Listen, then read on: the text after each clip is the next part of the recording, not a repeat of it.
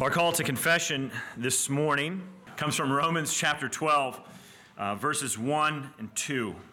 There we read, I appeal to you, brothers. Uh, I appeal to you, therefore, brothers, by the mercies of God, to present your bodies as a living sacrifice, holy and acceptable to God, which is your spiritual worship. Do not be conformed to this world, but be transformed by the renewal of your mind, that by testing you may discern what is the will of God, what is good and acceptable and perfect. As we look at Paul's letter uh, to the churches at Rome, it's, it's structured like many of his letters. Uh, there is a, a large section or a, or a, section of gospel theology, and then Paul makes a shift later in the letter to bring that theology to bear on the lives of the individuals to whom he's writing. Uh, it's gospel application, and it's no different here in the, the book of Romans. The first 11 chapters, Paul's focus is squarely on gospel theology, unpacking the truth of the gospel of Jesus Christ. And then in chapters 12 through 16, he makes this, this marked transition to, to consider how that truth impacts the way that we live. And so Paul introduces that, that application section of 12 through 16 with these two verses here. Uh, a call on us as believers to offer up to God our lives, all of our lives, in, in worship and in holy living. Uh, but that call isn't ungrounded, right? It's, it, it's, not, it's not kind of untethered. Uh, Paul grounds it firmly in what he calls the mercies of God. Uh, now, figuring out what the mercies of God is, uh, is or are, is, are, was, is not difficult. Uh, the mercies of God are the first 11 chapters, right? The mercies of God are what God the Father has done through Christ Jesus to redeem sinful humanity. God has come to us and He has rescued us. He has redeemed us, not because of our own inherent righteousness, not because of our own good works, not because of our potential, but He came and He rescued us and redeemed us because of His purposes and plans fulfilled through His Son, Jesus Christ. And this is the gospel. And so Paul says, in light of the gospel, this is how you ought to live.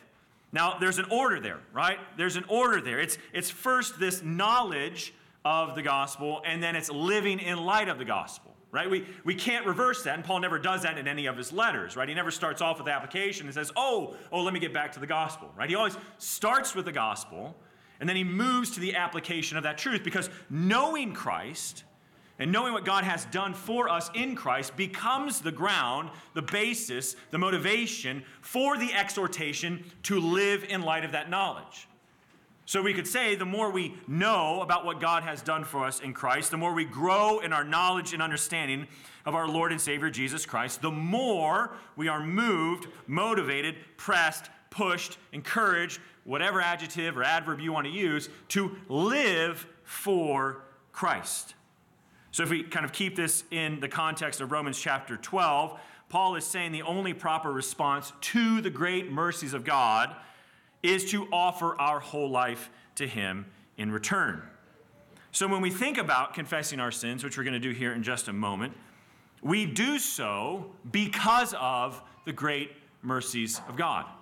We come before Him and we bow and we confess that we are still struggling with and fighting against and laboring against sin in our life because God has showered upon us in Christ Jesus His great mercies.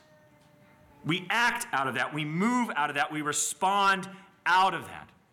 And so, as we confess and as we rejoice in the great mercies of God, we confess so that, as Paul says here in Romans 12, 2, we might not be conformed to the image of this world, but we might be continually transformed by the renewing of our minds to the glory of the God who has mercifully called us to himself in Christ Jesus. So I encourage you and I exhort you this morning, brothers and sisters, if you are able, would you please kneel with me as we confess our sins? Once again, it is a joy to be with you. Greetings from your sister church in Carbondale, Illinois, Cornerstone Reformed Church.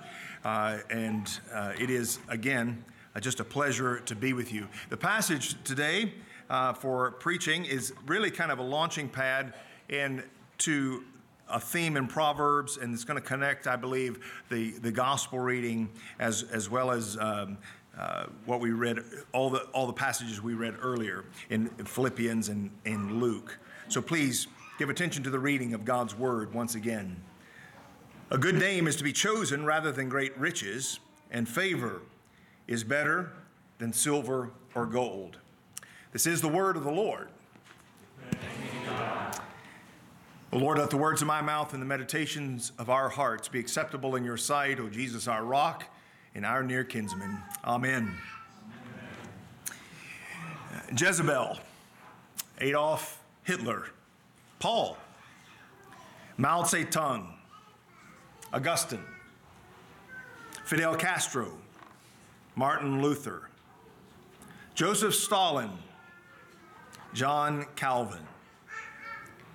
Names are not mere letters and symbols that tag an individual. Each name that I read provokes a reaction because of the way that they lived their lives and the legacies that they established. It is difficult to say Hitler, Mao, or Stalin without revulsion over the atrocities they committed. But when we hear names such as Augustine, Luther, and Calvin, we hear them with affection because of their legacies. Throughout the book of Proverbs, Solomon presents to his son the beauties and benefits of wisdom over folly so that he will choose the way of wisdom. The greatest advantage of wisdom over folly is that of life over death. The wise walk and are rewarded with life, the fool dies. Now, life is not mere continued existence. The fool will continue to exist. We are all immortal in that sense. Life is living in the fullness of what God created you to be, in relationships of peace and productivity with God and with others, and non human creation around you. In short, it is living as the image and likeness of God. Now, life is not an undefined mystery for Solomon. There are specific characteristics that fill out what it means to live as the image of God. One of those aspects that makes life life is that of having a good name. Now, this may not be one of the first things we think about when we think about the life that God promises, but it is a prominent theme in Scripture. Proverbs picks up on a thread of God's promises in a tapestry of Scripture and shows us how the way of wisdom is the way to realize the promise of God for a great name. Though the seeds of the promise of a great name are planted in the opening pages of Scripture, their fruit is seen plainly in God's promise to Abram when he called him out of Ur of the Chaldees. Now, Yahweh said to Abram, Go from your country and from your kindred and your father's house to the land that I will show you, and I will make of you a great nation, and I will bless you and make your name great, so that you will be a blessing. I will bless those who bless you and him who dishonors you I will curse, and in you all the families of the earth shall be blessed. Now, what does it mean to have a great name? And why would God promise this to Abraham or to Abram at that time? What does walking in the way of wisdom have to do with having a great name? Well, to answer these questions, we have to begin by asking what's in a name. Names are more than convenient tags that distinguish one thing from another.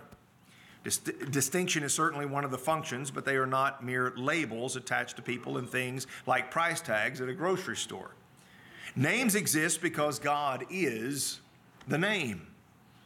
We hear many times throughout Scripture phrases such as the name of Yahweh, or the name of the Lord, or what God will do for his own name's sake. In Leviticus 24, when dealing with issues of blasphemy, Yahweh is referred to simply as the name. When someone blasphemes the name, he shall be put to death. God doesn't merely have a name like a tag, God is the name. Even though there are some distinctions, speaking of God as the name is quite similar to speaking of God as the Word. The world and everything in it are named because their Creator is named. Every, as every aspect of uh, reflects a particular aspect of His glory, each of those particulars in creation have a name. You and I have names, more general names as well as specific names, because we are images of the name Himself. Names, therefore, are not impersonal labels. Someone's name refers to his total person, his family history, his purpose in life, his characteristics or attributes, and other things. We see this as God Himself reveals His name. One common call to worship is from Psalm 124, and it speaks of the name. Our help is in the name of Yahweh, or the name of the Lord, maker of heaven and earth. The name of Yahweh is not a magical incantation that we whisper or shout magically and, and we can magically find help. Our help is in Yahweh Himself, the one who is the name. When God promises that He will put His name in Jerusalem and in the temple in 1 Kings, He is promising His personal presence, not merely carving His name onto the wall or something like that. Emphasizing the name in this regard is the revelation of His person. The name defines and reveals who a person is in relationship to the world around him. Each person in the Trinity has a name that defines his relationship with other members as well as with the creation. The Father is named Father because he is in eternal relationship with the Son, and the Son is named Son because he eternally stands in relationship to the Father as the Son. Those aren't insignificant names. Father and Son define relationships. They are known or revealed to one another, and the creation by their names. They relate to one another and they relate to the creation by their names. So God is the name, and we are created in His image. If life is living in the fullness of God, what God created you to be, your name defines what your life is supposed to be. God reveals this in the process of creation. As God moves through the six days of creation, He creates, separates, and put things in relationship with one another by name. God separated the light from the darkness. The light He named day, and the darkness He named night. Evening and morning became the first day. God separates waters and puts in a firmament that He names heaven. He brings land from the waters and He calls it earth. He creates sun, moon, and stars to be rulers in the firmament heaven, and on and on it goes.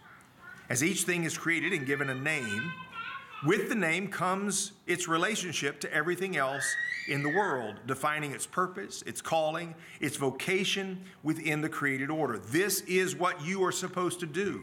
This is defined by your name. Now, there's something a little deeper that is going on with the names in creation.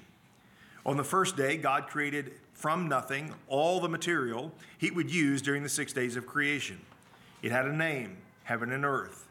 Heaven, created at that, at that time, was God's throne room, and it did not change. But the earth, we learn from Genesis 1 2, was without form and it was void. And it becomes the focus in the second verse of the Bible. Everything was earth in the beginning. But as God started separating and reuniting the earth, reuniting everything, the earth started taking on new names. As creation matured, moving from glory to glory, new names were given. Maturity and greater glory brings with it new names. As a part of God's creation, and indeed the highest of His creation, we are given a name in the beginning and gain new names as we mature and redefine broaden our purpose in the world, and set up new relationships. And this is seen throughout Scripture. God called Abram out of Ur of the Chaldees. As Abram progressed in his walk with God and was moving into new situations and relationships, his name was changed to Abraham. Jacob's name was changed to Israel. The Hebrews became the sons of Israel. Israel, when they return from captivity, later on, hundreds of years later, they are called Jews. Jews being a shortened form of Judah, and thus Israel being defined by the kingly tribe of Judah.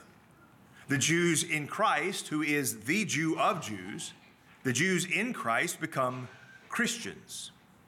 As people of God move through each stage of maturity, they retain their old name, but it is transformed and added to with a new name.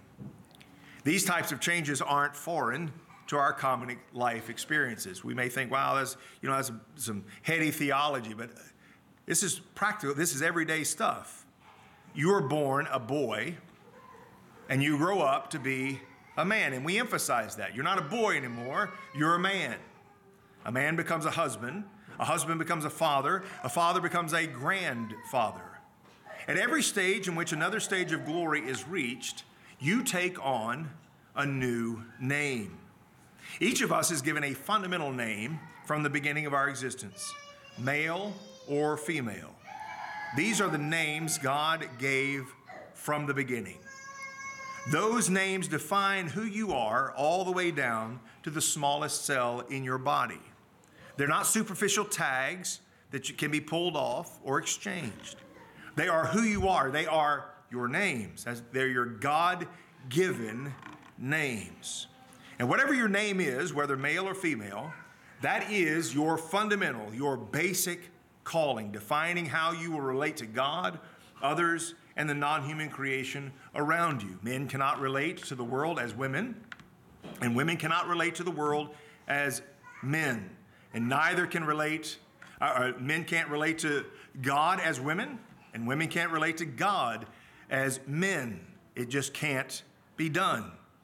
In other words, your name is how you are particularly called to reflect the image of God. Names are therefore associated with your dominion vocation, the specific mission God has given you to help build and arrange the creation under the lordship of Jesus. Your mission becomes more clearly defined as you mature, growing up into your name and receiving more names. See, as you grow, you take on various titles or names that more specifically define your mission, your relationship with others, and your mission in the world. Electrician, husband, plumber, mechanic, wife, doctor, lawyer, mother, elder, deacon, and others. They're all names that start to focus your dominion activity. Your name defines how you relate to the world in the mission of God and how God what God has given you in his mission. God grants us names by his grace, which means he grants it in his way and in his time. One fundamental response of faith is to submit to what God names us. And as we grow, we respond in faith by waiting for God to grant us new names. As mentioned, He grants you a certain name at birth that is to be recognized by your parents, the society around you, and embraced by you, that is male or female. Now, if the Board of Trustees of the American Medical Association has its way, we will rebel against the most fundamental name by not putting the sex of the child on the birth certificates. That's not a small thing. That is a fundamental rebellion against God. It is the fundamental lack of faith. It is waving, thumbing our nose at the name that God gave us. This is your name by grace. This is God's gift to you, and it's God's gift to the world through you. New names, redefining your responsibilities and privileges, should be granted by God at the appropriate times through his appointed means and not grasped for illegitimately. What Adam did in the beginning, from one perspective, is grasp for a name that God was not ready to give him. He wanted a position, he wanted a new name before God was ready to give it to him. We see this again at the Tower of Babel in Genesis 11. One reason that they were building this temple tower that would connect heaven and earth was so that they could make a name for themselves. It says in Genesis 11 4. In rebellion against God, they grasped for a name that God did not want them to have. They wanted to define their relationship with God, others, and the non human creation on their own terms. They would determine their own name. They would make their names great in their own terms. They would not wait for God to grant them the name. They would take dominion and rule the world with the name that they created for themselves. Now, contrary to this, and looking back at the promise given to Abram that I quoted earlier, God promised to make his name great. God would grant Abram a great name at the proper time.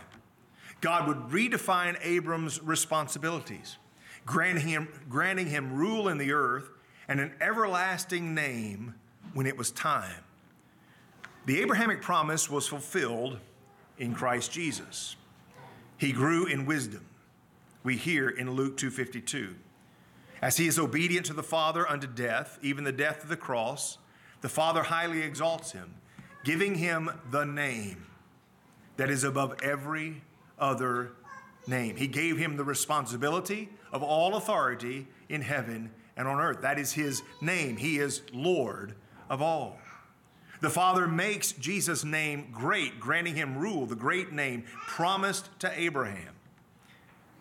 Again, grasping for a name as opposed to being granted a name is not some super spiritual experience that is uncommon to our normal experience.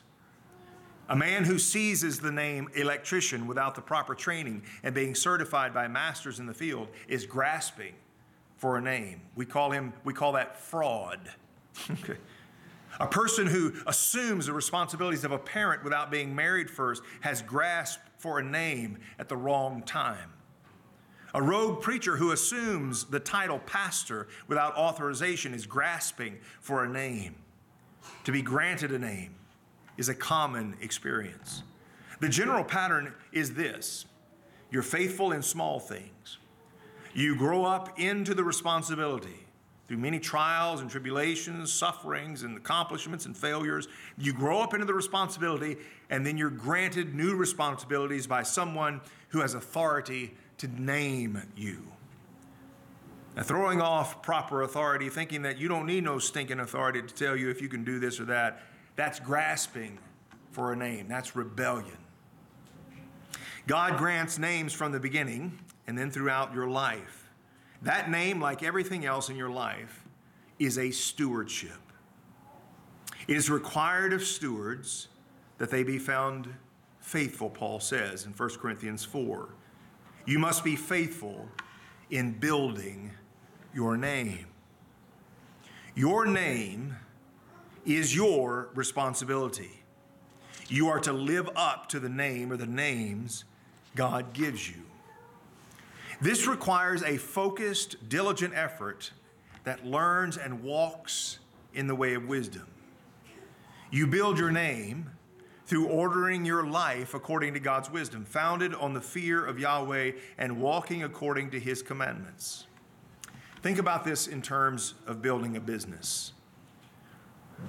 What, what really are you building?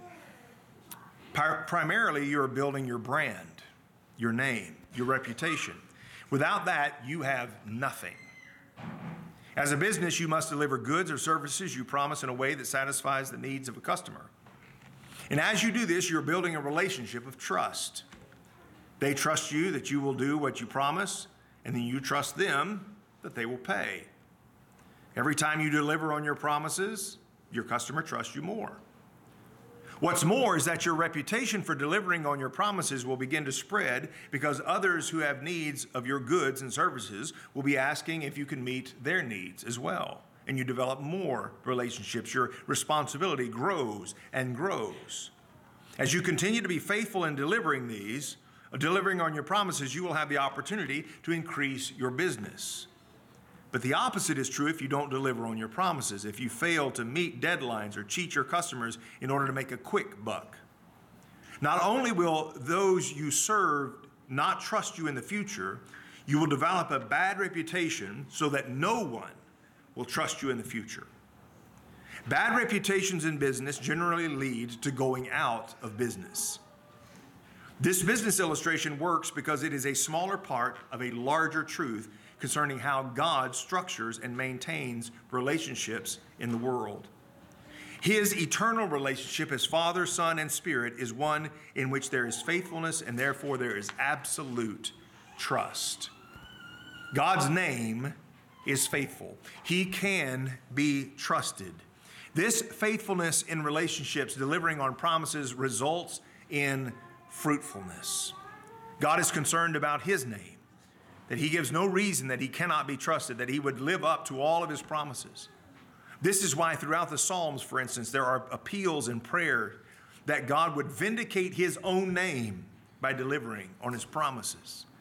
Psalm 115, 1 says, Not unto us, O Yahweh, not unto us, but to your name give glory for the sake of your steadfast love and faithfulness.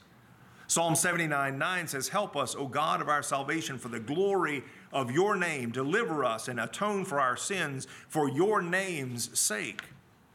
Ezekiel 36, verse 23 says, And I will vindicate the holiness of my great name, which has been profaned among the nations and which you have profaned among them. And the nations will know that I am Yahweh, declares the Lord Yahweh, when through you I vindicate my holiness before their eyes. God is concerned about his name. And because we are made in his image, we are or should be concerned about our name. Joan Jett may not care about her bad reputation, but you should. If you get that joke, you're probably as old as I am. Okay?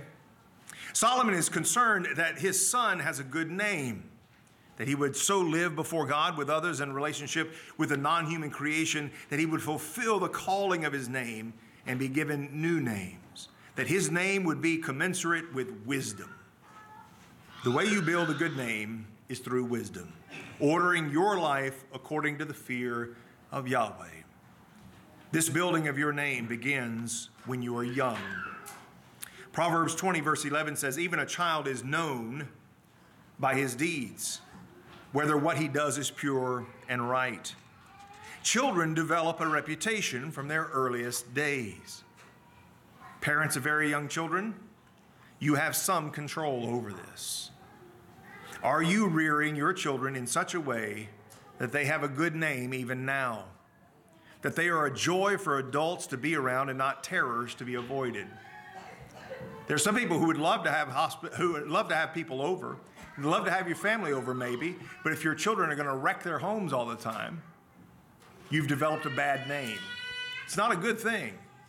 It's not free range children are a great thing. Even a child is known by his deeds.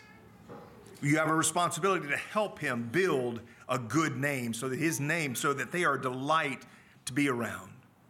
Do your children relate to others in a way that reflects a well ordered home and personal life? Are you shaping your child's reputation and either helping or hurting in building his name?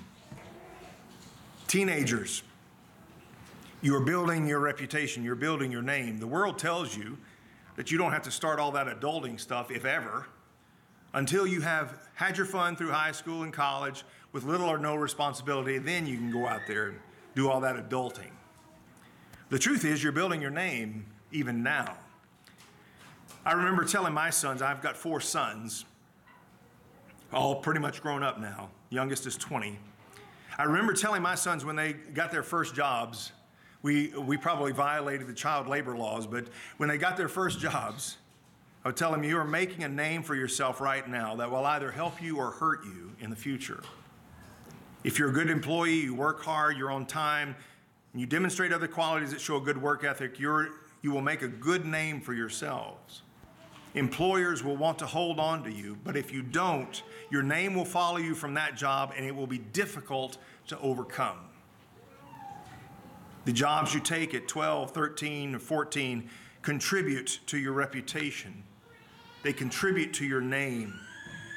You build a good name by doing what you have been hired to do with humility and diligence, owning your responsibilities when you fail and when you do well.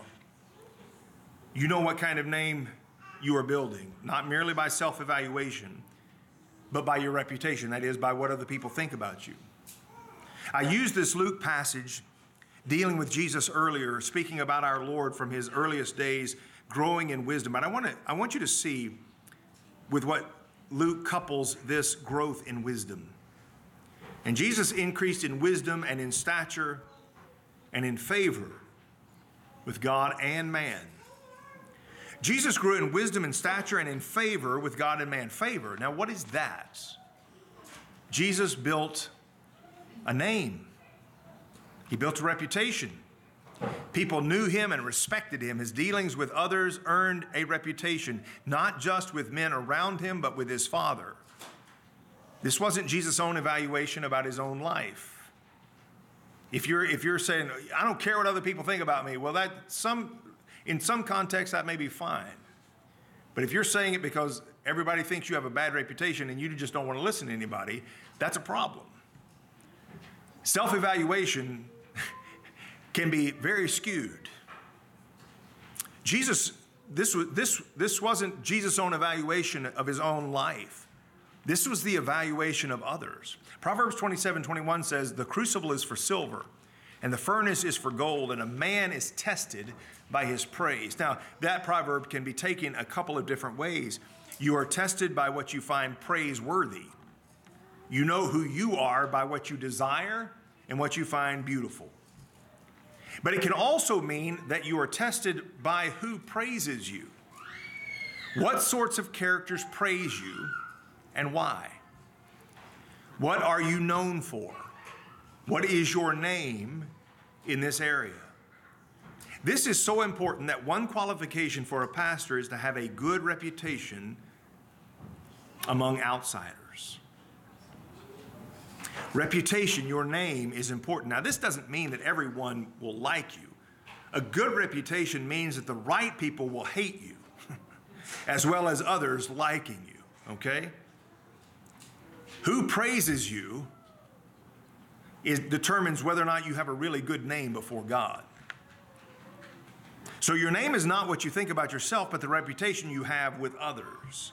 The reputation that you have with others is defined by how you live before them. Now, in the words of that great theologian, Rachel Dawes in Batman Begins, it is not who you are underneath, but what you do that defines you. But why is a good name important? Why should I care? This brings us to the necessity of a good name. You need to cultivate and build a good name because this is a fundamental calling for you being in the image of God. If life is living in the fullness of God's image and living in the fullness of God's image is fulfilling your defined mission given to you in your name, reflecting God's own character, then you must have a good name to know the life that God has promised. This is true of all men, but it is especially true of those of us who have been renewed in the image and likeness of God, as Paul speaks about in Ephesians 4. We have been baptized into the name of the Father, Son, and Holy Spirit. We bear the name of God, and we are not to take that name that He grants us in baptism and empty it of its meaning by living lives that are inconsistent with or in rebellion against His will and His ways. Your name is your calling. This is how God defines you and the standard by which you will be judged before Him in the end. So build a good name. Building a good name is necessary also because a good name is vital to your dominion vocation. Proverbs 22 29 says, Do you see a man skillful in his work? He will stand before kings, he will not stand before obscure men. A man who's skillful in his work has developed a good name, a good reputation. His work will be influential and in demand. Each of us is called to relate to God, others, in the world around us in a way that brings order to a disordered world. In order to do that, along the way, you must develop skills, the ability to bring order to disorder. Children, start with your rooms, okay? Like Jordan Peterson said, start with making your bed.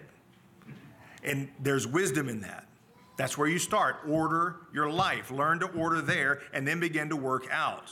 I'm not endorsing everything Jordan Peterson said. But uh, anyway, he is right in that regard. Start there. You are to bring order where there is disorder in your own heart and then in the space around you. One of the fundamentals of relating well and building relationships of peace and productivity is trust. And trust comes through consistently doing skillful work in the right way with people so that they know who you are and what to expect.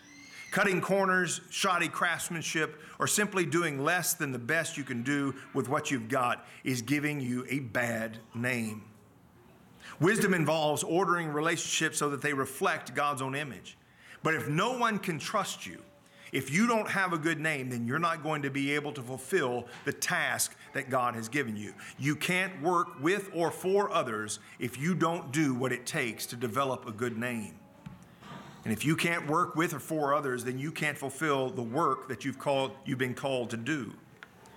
This is one of the reasons we hear in Proverbs 22:1, a good name is to be chosen rather than great riches, and favor, a good reputation, is better than silver or gold. Solomon is not disparaging wealth here, but he does place a good reputation above the value of wealth. You can obtain wealth without a good name. Think about the men who have taken shortcuts to gaining wealth without regard for their name. Jeffrey Epstein, who, by the way, didn't kill himself. Hunter Biden, George Soros, many others.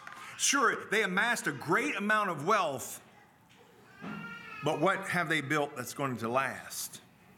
As I will show you shortly, their names will rot, which means everything associated with their names will rot. A good name will last and will gain you wealth that will not pass away. A good name is crucial for your future. Building a good name demonstrates the insight, the forward thinking that Solomon wants his son to develop as he opens up Proverbs in chapter 1. The one who builds a good name is concerned about the future, and he should be. Proverbs 10 7 says, The memory of the righteous is a blessing, but the name of the wicked will rot. There's a parallel here between memory or memorial and the name. Your name continues to live long after you die. Again, Solomon is not just thinking about having your name attached to a building or even a headstone. In fact, eventually in this life, the dead are forgotten. Solomon says so in Ecclesiastes 9 5. There are some for sure whose names live on like this. We have records of names in Scripture that we recite often, and will continue to they will continue to be recited for millennia to come. But my name and your names will probably not be remembered like Abraham, Isaac, and Jacob. So who's doing the remembering? God remembers our names. Our names stand as memorials to Him so that He remembers them and acts toward us according to His promises given to us. He remembers what we did for the work of the kingdom, and our name will last. Indeed, God promises in Revelation that those who overcome, He will give a new name written in a white stone. He will not blot out our names from the book of life. The wicked, however, will not share this same fate. Their name will rot, their names will be blotted out. And speaking about the future again, Solomon says, The righteous who walks in his integrity, blessed are his children after him. This blessing is multidimensional. His name is carried on in them. Children benefit, parents, from your integrity. This involves them learning the ways of wisdom so that they can walk in the way that they ought, fulfilling their part in the kingdom mission. But it also involves the legacy that children have when a father has a good reputation. You can consider the opposite as well. Children benefit from someone knowing that their father or mother was a person of integrity. He had a good name. And they tend to trust them. That gives them credit. They tend to trust them when they come from a good family. I know that now as my children are searching for spouses. One of the things you look at is a family. Where do they come from? Good names go a long, long way. You building a good name redounds to the benefit of your future children in ways you may never realize. So, what is your name? When people call your name, what comes to their minds? God has given you a name in creation and in recreation. Your responsibility is to cultivate that name into a good name, whether it's man, woman, husband, father, wife, mother, child, Christian. All those names are responsibilities, they're callings that you are to steward and you're to develop. And as you do, you will find that life that you will find that life that wisdom promises. In the name of the Father and of the Son and of the Holy Spirit, let's pray together. Father, we pray that you would help us. We thank you for the name that you have given to us. And we thank you that our names are in union with the name of Christ Jesus, and in him we have great names. Help us to be good stewards of that great name and to honor you in all that we do, building what you've called us to build, stewarding this creation and bringing it to maturity, ordering our lives and the things that you've put into our hands so that your name might be glorified. We pray in the name of our Lord Jesus Christ. Amen. This morning, as I send you out, or as we, we are sent out, uh, I do so with these words that were read this morning, and in light of the sermon, let us hear them again. Therefore, God has highly exalted him and bestowed on him the name that is above every name, so that the name of Jesus every knee should bow in heaven and on earth and under the earth, and every tongue confess that Jesus Christ is Lord to glory of God the Father.